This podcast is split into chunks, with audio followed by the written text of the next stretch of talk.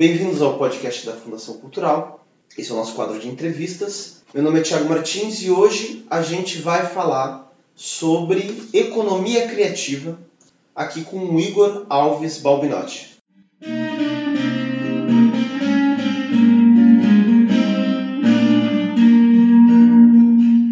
Para começar então, Igor, seja bem-vindo.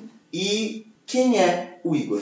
O Igor Alves Balbinotti é morador de Brusque, servidor público na Fundação Cultural, na Prefeitura de Brusque há 10 anos, e aqui na Fundação Cultural há, há 3 anos. Estou à frente da Fundação Cultural há, há dois anos, desde o início de 2018. Minha formação em gestão de processos gerenciais e pós-graduação em gestão cultural, cultura, desenvolvimento e mercado, pelo Senac São Paulo. Então, para começar essa conversa, que bicho é esse de economia criativa?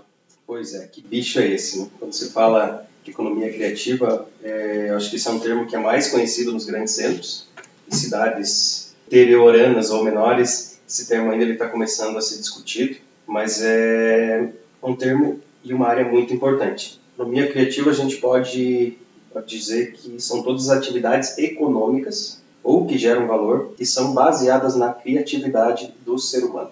São atividades associadas à cultura, ao conhecimento a inovação e a tecnologia. São todos, todas as áreas de artes, então? Todas as áreas das artes estão inclusas dentro da economia criativa e dentre outras áreas né, que estão ligadas ao conhecimento, à inovação e tecnologia. Que legal. Quando surgiu, quando a gente começou a chamar isso de economia criativa? É, essa pergunta acho que deveria ser, na verdade, quando e, e onde, né?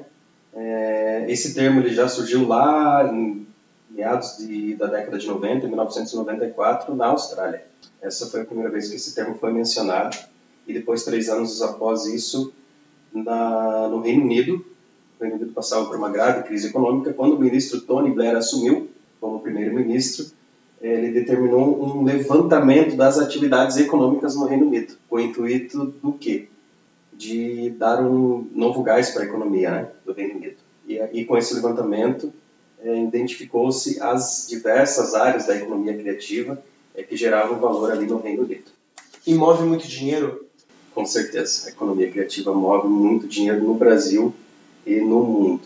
É, e mencionando até o início da economia criativa, na verdade, já da década de 80. Margaret Thatcher já havia destacado a importância dos setores tecnológicos e criativos para o desenvolvimento da economia do Reino Unido. Aqui no Brasil, a gente já já, já consegue enxergar bem esse, esse papel da economia criativa no, no quadro da economia? Hoje o Brasil é considerado um dos maiores mercados da economia criativa entre os países emergentes. Segundo os dados do BNDES de 2015, o setor cultural movimentou aproximadamente 155 bilhões de reais no país. É um número bem, bem considerável. Nossa, isso é, no último ano? Isso, isso, isso são dados de 2015. Dados de 2015, 2015. provavelmente deve ter crescido. Com certeza, o crescimento é, ele é, ele é vertiginoso, visto que desses 155 bilhões, dois, isso, isso é 2,64% do PIB do Brasil. É muito maior do que vários setores da economia formal do país. É, e o Brasil, com certeza, né, ainda tem bastante para investir em cultura, então se você pegar em relação a outros países, ainda tem muito para desenvolver, né? É, com certeza. Então, voltando nesses dados aqui, ó, cerca de 850 mil profissionais trabalham nas áreas da economia criativa no Brasil. Desses dados de 2015, né? Então, com certeza, esse, evoluiu muito nesses últimos anos esses setores. E ainda, segundo os dados da Firjan, a economia criativa cresceu 70% em 10 anos, acima dos 36% registrado pela economia formal do Brasil.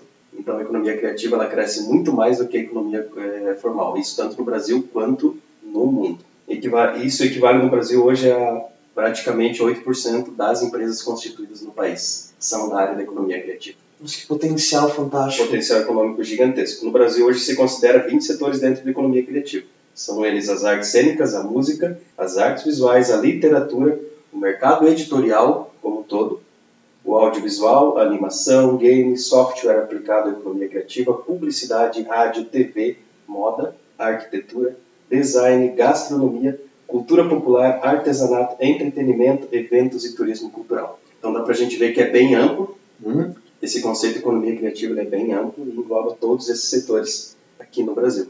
E o que é legal de ver é que quando a gente está falando de economia criativa, a gente não está falando só de artes, das artes clássicas, Não. mas está falando de software, está falando de De né, audiovisual, audiovisual gastronomia. internet. Olha que fantástico. é, é bem amplo, assim. Na indústria, acho que o design também. O design também, com certeza. Então, são atividades ligadas à criatividade do ser humano e que geram valor de alguma forma, né? Que Legal. E aqui no município de Brusque, né? Esse também é considerado um dos motores da economia? Aqui no município de Brusque, dentro desses 20 setores da economia criativa que são identificados hoje no Brasil, é, a gente pode citar alguns que merecem grande destaque devido à sua relevância econômica para o município, que são eles a moda e o design, que eu acho que estão, ou o design e a moda, né, que creio que estão em primeiro lugar aqui como, como geradores de desenvolvimento econômico, a arquitetura, o audiovisual, que também está diretamente ligado ao moda e design, porque todo esse movimento de moda, de produção de moda, ele também precisa de divulgação e de construção audiovisual, então o audiovisual aqui no município acaba sendo forte por isso. A animação e os games, que tem um novo, uma nova movimentação aqui na cidade nos últimos anos.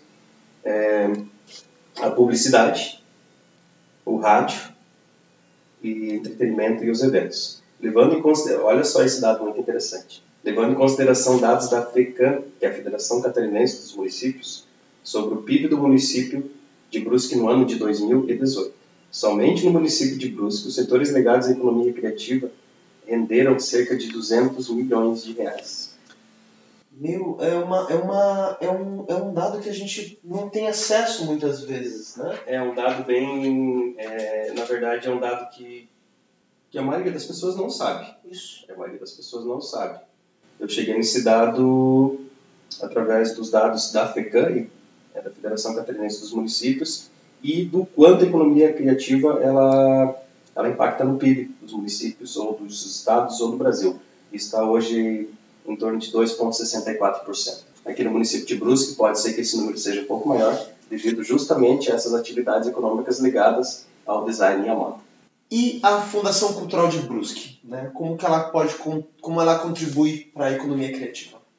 É, a Fundação Cultural de Brusque, além de fomentar as artes aqui, é, através dos cursos oferecidos, dos eventos em geral, e também dos editais lançados, como o edital do Fundo Municipal de Apoio à Cultura, que injeta aí quase 200 mil reais por ano nos setores das artes do município, e esses recursos eles acabam é, sendo distribuídos em todo o município, em várias áreas, é dentro dessas áreas que eu citei aqui antes, como publicidade, propaganda, design, moda, o, o produção de eventos, entretenimento.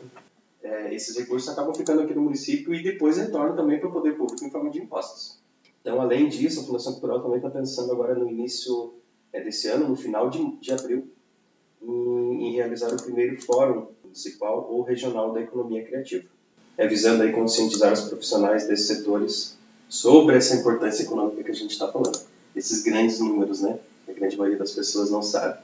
Então a ideia é a gente trazer alguns palestrantes aí de renome estadual ou até quem sabe nacional é, para tratar sobre esses assuntos e convidar, tentar trazer esse pessoal de- dessas áreas todas que foram citadas aqui para a gente fazer uma grande reunião e confraternização em cima desses objetivos e traçar aí metas para o futuro da economia criativa aqui do município de Brusque.